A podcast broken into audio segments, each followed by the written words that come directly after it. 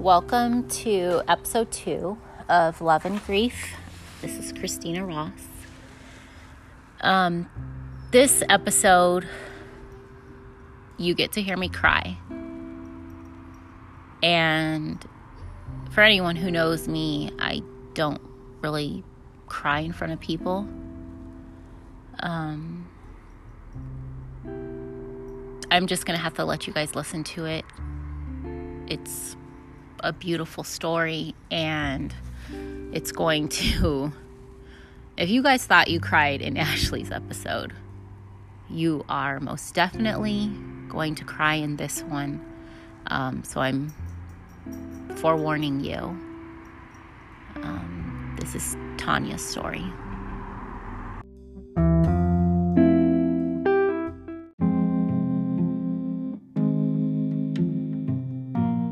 So um, I'm 39 years old, uh, really close to 40, a month away, um, and I'm from Calgary, Alberta, Canada. Okay. Is that I'm I don't know anything about Canada. I do know I lived in like upstate New York and we were near Canada, but it was Ontario. So I'm not sure where like Alberta is compared to that. Yeah, I'm nowhere near upstate New York, so um, like kind of north of Montana. Oh, okay. Okay. Yeah. So So we're not on the west coast, okay. just sort of in the. Mm, like we have the Rocky Mountains as well, so really close to the Rocky Mountains on our side. So it's beautiful. Yeah. it is. so do you have any kids? Uh, no, I have no children. Um, I have a puppy. I have a seven-month-old puppy, uh, Fozzie. She's really cute. She's a Morkie, so she's Oh my half Maltese and half god. Yorkshire Terrier. That is so cute. Someone, someone recently described her as like you know when little kids say they want a puppy. She's exactly that kind of puppy. Like her oh. face is like a teddy bear, and she's got the eyebrows, and yeah, my oh. four-year-old niece just thinks shines out of her butt. So. Oh, I know my husband wants a puppy, and I'm like, um, no, we're not getting. I already have a dog. okay, so if you could tell me about your husband, his name, where you guys met. Sure. Uh, so my husband's name was Andrew. Um, he was actually from the UK, from England. Uh, he immigrated to Canada uh, in the 2000s, in the 2000s. Um, so he immigrated from Sheffield. He just loved Canada a lot. Um, he was a man that really, really lived his life, um, which I think is what brought us together. Um, I've never been afraid to do basically anything, um, nor him. And uh, yeah, we met on actually on Match.com. So we were both uh, 36 when we met, and um, no, I was 35. Um, but you know, we were a little later in life. We both had a couple of you know crappy relationships, um, and we'd both been kind of doing things instead of looking for a partner. And uh, yeah, then we met on online and went on our first date actually on Valentine's Day. So it's our dating anniversary tomorrow. Um, Andrew loved hockey. Uh, I don't. you- You're in Arizona, so you probably know the Phoenix Coyotes a little bit. Um, I've been to Andrew one game. diehard hockey fan. Uh, so there's so, so good price down there. I should come down and watch a game. Yeah, Actually. yeah, you should. You get them for a really good deal. Um, he loved to watch hockey. He loved to play hockey. So he roughed hockey. You know, even though he was from England, he was really into hockey. Um, one of his big dreams was to get season tickets to our team, the Calgary Flames. So uh, we had season tickets for uh, a year, well, two years together, which was awesome. I still have them. Mhm. And uh, he was just like the kindest, most generous man, and uh, loving and sweet, um, and just absolutely the best partner anyone could ask for.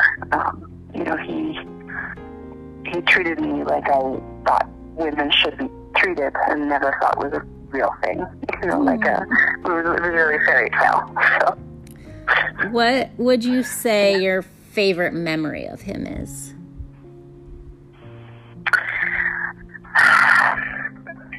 I have to pick one. Oh my god. you don't have to. You can pick more than one. Um. So there's so many of them. Um. I used to have this habit of taking pictures of him when he was asleep. He used to fall asleep on the couch because he'd go to work and then he'd play hockey and he was tired. And I would take a lot of pictures of him and he'd get all fake upset when he woke up and I take a picture of him. So there was that. Um, and then uh, just his like love of the mountains. So he used to just, you know, where we live uh, in Calgary. There's a big, a big uh, I don't know, we call them highways. I think you guys call them freeways, maybe. Um, mm-hmm. So there's a big freeway, and we get on it, and it heads west towards the mountains, and they look beautiful. But every time, he would just comment on how beautiful the mountains were, and I was actually thinking about that this morning as I was driving, and how much he loved them. Did you guys hike a lot? Uh, not hiking, but we did a ton of camping. So every summer, you know, all week all the weekends we could get out and we'd take a couple weeks off and um, spend them traveling through uh, Alberta and British Columbia here, through the mountains and in the forests. And we just hang out in the. We actually uh, got engaged. He proposed to me at our favorite camping spot in the Okanagan. Um, you know, so I hadn't had a shower in several days, and I was tired, and I didn't make up. My hair was a mess. But, um, yeah, it was one of those experiences. But uh, we just loved camping together. Um, it was so. I mean, I grew up camping. He didn't, but he started to love it when he moved here, and then the two of us just spent a lot of time together camping. Um, it's such a great way to spend quality time because you don't necessarily have availability for your technology. Mm-hmm. So it's just the two of you, a deck apart, with food, and you know, traveling around and seeing what's happening, and doing some hiking and some walking and hot springs and visiting little towns and just amazing memories from those days. And I'm sure driving through the mountains, just memories all the time. Yeah, yeah, yeah. Okay, so now, and I always say this, and I don't know why, it's like I'm, it's trying to warn, okay, here comes the hard part. Um, so if you need to take a break, just that's fine. Um, but let's start by you letting us know what happened. So I'm going to back up just a wee bit. Um, Andrew and I got engaged August 2017. And we, we planned a long engagement because his family was all in England. So we knew everybody would need time to save money and book the time off to come over here for the wedding. And so we had booked a, a two-year engagement. So our, our wedding date was um, supposed to be uh, August 17th, 2019. And uh, one year before that, August 2018, my brother got married. And right after my brother's wedding, we did a Andrew and I did our annual camping trip. So was, we always take a couple weeks, two to three weeks in August, and we, we took our trip out um, camping to some favorite spots. And uh, my brother and, and sister-in-law happened to come with us for the first few days, um, kind of their honeymoon. And one day, um, the boys went golfing, and they came back, and Andrew was complaining of having heartburn. And I had uh, cooked a uh, spicy breakfast called shakshuka. So we just assumed that the breakfast I had made was just too spicy. And um, then we continued on our camping trip, and he just wasn't feeling well. Um, we had a lot of forest fires that year, so there was a ton of smoke, and so we just thought it was that. I didn't feel great either. Um, and so we came home early from our camping trip. And then he seemed to get better, and then about a month later, he got heartburn again so he went into a doctor and they diagnosed him with acid reflux and told him to take some, you know, Zantac or whatever, antacids, and it didn't get better. Um, and then, so middle of October uh, 2018, he went into the clinic again and said, look, this, this isn't getting better. And he was having some other symptoms that didn't quite make sense. Um, and a couple days later, he was diagnosed with a, a type of cancer called cholangiocarcinoma, which um, it starts in the bile ducts of the liver. So it's a type of liver cancer, but it's not the usual one. So you, liver cancer itself is usually genetic or caused by drug and alcohol abuse, um, which is not Andrew at all. He actually liked beer, but not to that extent. And this cholangiocarcinoma is a cancer that um, actually quite frequently affects healthy young men, and they don't know why. So obviously, we were completely floored. Um, you know, we've been engaged for just over a year. We were planning our wedding 10 months from then, or nine months from then. Um, at the time, we had been trying to conceive, so we've been trying to have children for a couple of years, and we were in the middle of fertility treatments. And so it was quite a shock. And it took us a while to really get answers as to what this meant. Um, we actually had a surgeon tell us that no, he had colon cancer, and they had found it, and they were going to cut it out, and Andrew was going to be fine. Um, and then we met with his oncologist finally um, in December, who's the one that says it's cholangio, although officially he has um, what they call uh, unknown primary cancer because it was so it had infiltrated his liver so far they actually couldn't definitively say that it was cholangiocarcinoma. Mm-hmm. And so uh, he started chemotherapy uh, December of 2018. And again, we were given a lot of hope for the most part that chemotherapy would shrink it and he would have surgery and, you know, he could have five, ten, even 20 years. And, uh, and then last February, um, he started having some pain in his abdomen, and it turned out he had a, a blood clot in his liver caused by the tumors. And from there, things uh, just kind of went downhill. Um, we decided to get married, so we just eloped in our living room and didn't tell any of our family. Uh, we invited one friend each and got married um, April 19th. Sorry, April 20th. We got married April 20th of, of 2019. And uh, we went to Mexico for a week. And the first couple days were great. And after the second day, he just uh, wasn't himself.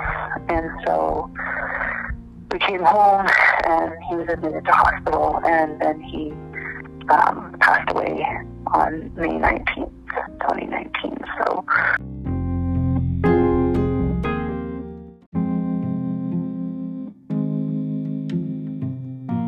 It's been how long now since he's been gone?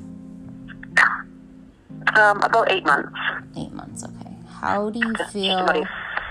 How do you feel like you're doing? Uh, everyone else seems to think I'm doing okay. Uh, I feel like I'm a disaster all the time. Mm-hmm. um, you know, grief brain affects your memory. Um, simple tasks become really difficult. Uh, that kind of thing. Um, I know another uh, widow about my age, and she lost her well, they were married, but her partner in the summer as well, and she's she's definitely not doing very well. And I think one of the differences between her and I is her partner died quite suddenly without any notice, and um, you know I had time with Andrew. We knew he he was going to die, and um, he was able to make his wishes known, which I think has kind of been my lifeline. Um, he gave me a list of things that he wanted me to do, for example. Um, he wanted me to get the puppy that we had been talking about getting. So he never got to meet her, but he, you know, he picked out the, the breed and the color and the name, and we ordered a boy, but but the litter was all girls, so she's a girl. um, he wanted me to learn to play hockey. So in the fall, I took hockey lessons, and learned to play hockey. Um, you know, and and there's a few other things that he's asked me to do, and I think that those things are really right now what what keep me going.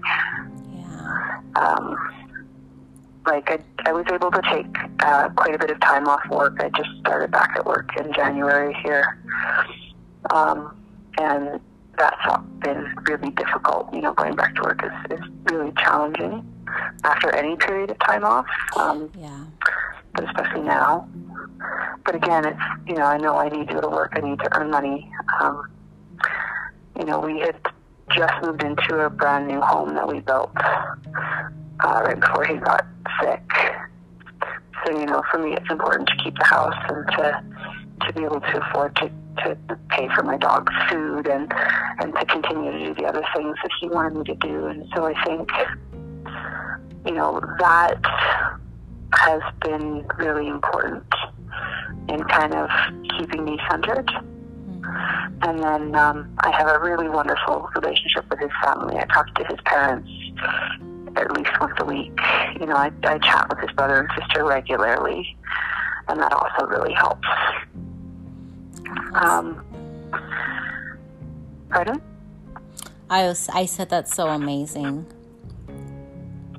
Yeah, I'm really lucky. Really lucky with them. Um, Um, I spent the holidays with them. It's rare to be here, so I went to England for Christmas, for example. Oh, I I find it really interesting that earlier when I asked you how you were doing, um, you said that everyone seems to think you're doing pretty good. You know, like they think they think that you're doing well. And Yeah. I remember. So I'm three. I'm three years in. Um, my husband died in 2017. Um, but I remember people saying that, like, "Oh, you're doing so good. You know, you're doing so good," and I wasn't, and I didn't understand what they meant by that. I think it was because I wasn't like falling down and like sobbing every five seconds in front of them. And I don't know, like not getting out of bed. I don't oh, So know had what. someone at- yeah, I had someone at work say the other day because you know, like I, I think because of my situation, I actually make an effort, more of an effort on my appearance now than I used to. Mm-hmm. You know, so I get up and I do my hair and I do my makeup and I go to work. And someone I hadn't seen for a while, I just saw the other day, and she said, "Well, you don't look like you're falling apart." Oh my God.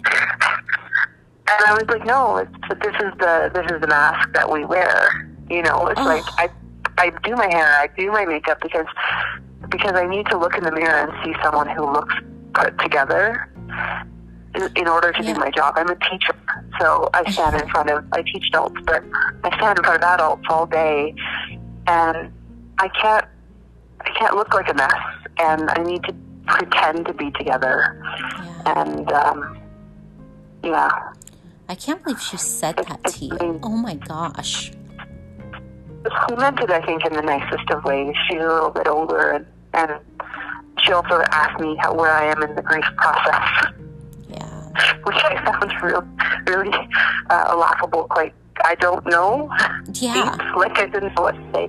But, um, but I mean, I also keep in mind something that Andrew and I decided right from the beginning when he was diagnosed that no matter how ridiculous things were said to us, we always promised each other that we would try to take everything as it was intended and not as we understood it. Yeah. Um, because I think it is really easy to get your feelings hurt because people don't know what to say and they unintentionally say very hurtful things regularly. And I don't, I don't think it's okay to use that as an excuse sometimes. You know what I mean? Like I just, I want to try to remember that people are trying to be kind and helpful and good, even if it doesn't come across. I. It's funny. I was literally talking to someone about this, and because I experienced a, a friend of mine had said, you know, so and so lost, you know, their boyfriend died or something. And it wasn't somebody that like I knew personally. Um, and she came to me and she wanted to ask me what she was concerned about what she should say to her. Um, she didn't want to be insensitive, but she didn't. She's like, I don't want to say, like, oh, I'm so sorry, or, you know, well, he's in a better place. She's like, I don't want to say those things. She says, she asked me, what should I say? And I said, well, first of all, I have no clue. I have no clue. And I said, but I will yeah. tell you this the first year, I don't remember what people said to me. I don't remember what they said. I there's you know, there might be like some things that like stick out to me. Um but for the for the most part, I don't remember what they said. It was just that they were there. It was just that they were there for yeah. me. And I find myself now like someone will tell me, "Oh, I, you know, I lost my brother or I lost my sister or whatever." And I feel that same anxiety like, "Oh my god, what do I say?" Even though I've been through losing somebody, I've been through grief. I still have no idea what to say to them. And I find myself saying the same like cliche things. Um so you're right, you know, people usually their intentions are good even though they might come what they say might come off as kind of like oh my gosh yeah and i think that's an important thing to remember and sometimes it's hard and sometimes people say something and I, I smile and then I walk away and I say for fuck's sake, you know? Yeah. Yeah. My language. No, you're fine. But that's keeps I go home and I cry about it or whatever. Um, but I do have to I do try to remember that that other people aren't in the place that I am. Yeah. And and it's a hard thing to remember, but I was talking. I mean, that's, that's yeah. I was talking to um, another lady last night, and we were, and it wasn't, it, we, she had recorded with me, and we had, you know, the issues with the calls dropping, but we had a really good conversation afterwards about how everybody's grief is so different they show it different, they process it different. And it's so unfortunate that there's so many people who want to put in their opinion about what your grief should look like. Mm, yes, you're not grieving the right way. Yeah, like there's no right way. Well, and I think we do it to ourselves. Um, I have a really a really good grief counselor actually. Um, I think they're hard to find, and I felt for a long time I was grieving the wrong way mm. because I'm not. I mean, I cry regularly, but I prefer to do it on my own. Mm. Um, and she explained that in a lot of ways, there's the. She said that two of the grief languages are feelers and doers. So the feelers are the ones that are a mess and constantly sobbing, and that's one way to grieve. And it's usually associated with women. And then there's the doers. Um, now, I'd like to just kind of explain that after my husband passed, I had time off of work, and we had lived in our home uh, about just about a year when he passed away. It was a brand new house, so the backyard was just a big pile of mud. And so I spent the summer. I did basically the entire backyard by myself. You know, I dug these giant trenches through clay, and I laid sod and did topsoil. This is what I did in the summer, and when she was explaining that, you know, the other kind of grief is the doer, someone that does things. I was like, oh, that's mm. me. And it is usually associated with men. Um, but it is also a valid way to grieve. And that made me, that comforted me because I do feel like I don't necessarily grieve the way society expects me to, I guess. Mm-hmm. Um, you know, and going through this list that Andrew had for me, I think that you know he just knew me so well, and he knew I'd need things to do, Yeah. and I did. And I, I, I'm terrified of the moment when the, the list is finished because then what do I do? Right. I I've never I've actually never heard of that before about the feelers and the doers. Um, because I mean I've now gotten to a point in my grief where I just don't give two fucks about what anyone thinks that I'm doing. Um, it took me a really, really long time to get there. Um, but that first year, he died in February, and um, in Mar- March 7th, he died February 8th, and his bir- my birthday was March 7th. And um, some friends had that their birthday was kind of close to mine. We kind of had this like little get together, you know, and they got us a cake that was for all three of us. And we went to this like game place. It's like a arcade place. And I had posted like pictures on social media. And people were just like, wow, I can't believe you're like out doing things.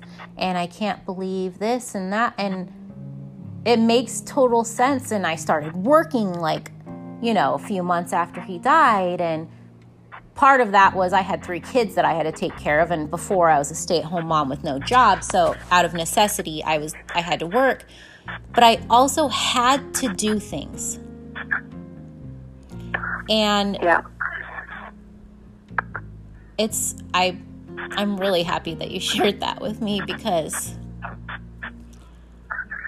even though now I don't I don't care I did so much then. I cared so much what people thought and I'm not a huge crier. I here I am crying now, but I wasn't then and I felt like why aren't you crying at his funeral? Like, why aren't you sitting there? Like, what are people going to think? You're not sitting there sobbing. And, Yeah, I had that feeling a lot. Yeah. and I, I, how amazing that she told you that. There's like a, she gave me a piece of paper and everything, and took it with me to show my husband's family Yeah. because they worried that they didn't think that I was grieving right, although they are amazing and wonderful, and I don't think that's the case. But at the time, my brain was like, I think I think they want me to cry more, and I cry. I do cry. I I ha- but I prefer to cry on my own or with my really close friends, and that's about it. You know, it's it's just not in my nature. Public. I mean, to be fair, I I cried a lot in public at work when Andrew was sick. Yeah. Um, and maybe that's why. You know, I I did explain to someone the other day that I think a, a lot of my grief happened when he was still here because I I lost him slowly. You know, Yeah. and um, so I was I was grieving for the whole, you know, seven months that he was ill. So, you know, yeah, I'm eight months out, but really that's like fifteen months, and I think that that as cliche as it sounds, you know, when people say at least he's not in pain, and and they're not wrong. I mean, I'm still